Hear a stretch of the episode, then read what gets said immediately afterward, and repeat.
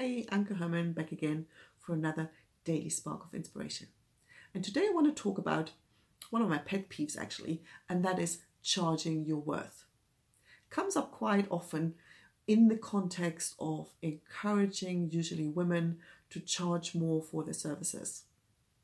And the intention, I think, like the people who who use that phrase, I think they mean well they really want to encourage women to stop undercharging.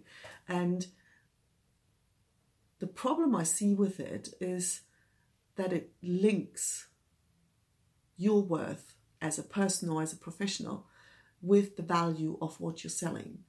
And I think that's just not true. And if you think it is, then not only do you not charge a lot of money on top of it, you think there's something wrong with you as a person or you're not good enough as a person. It goes down that road that can be turned into a slippery slope quite quickly. And and I think it's totally wrong.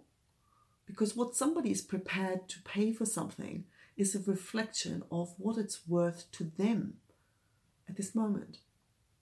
Right? So if you want to get home for Christmas and and you didn't know until yesterday that you were going to have the time off, or you know you want to see somebody who's in hospital and so you really need to fly somewhere tomorrow.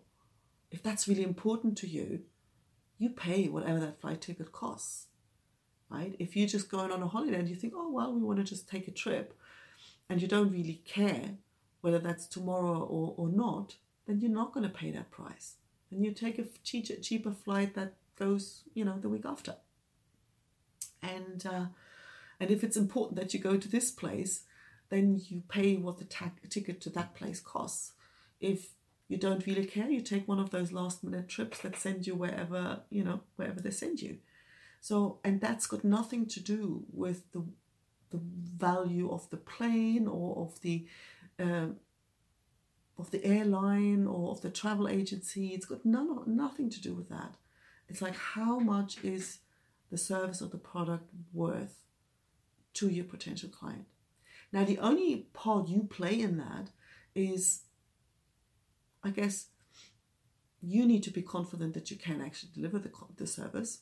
And if you're not, that's what we're going to show because that also means you're going to have a hard time help your client see that you can actually deliver on what it is you're you're promising. If you have a product they can see, then you know you're out of it altogether. So I think knowing that that you as a person or as a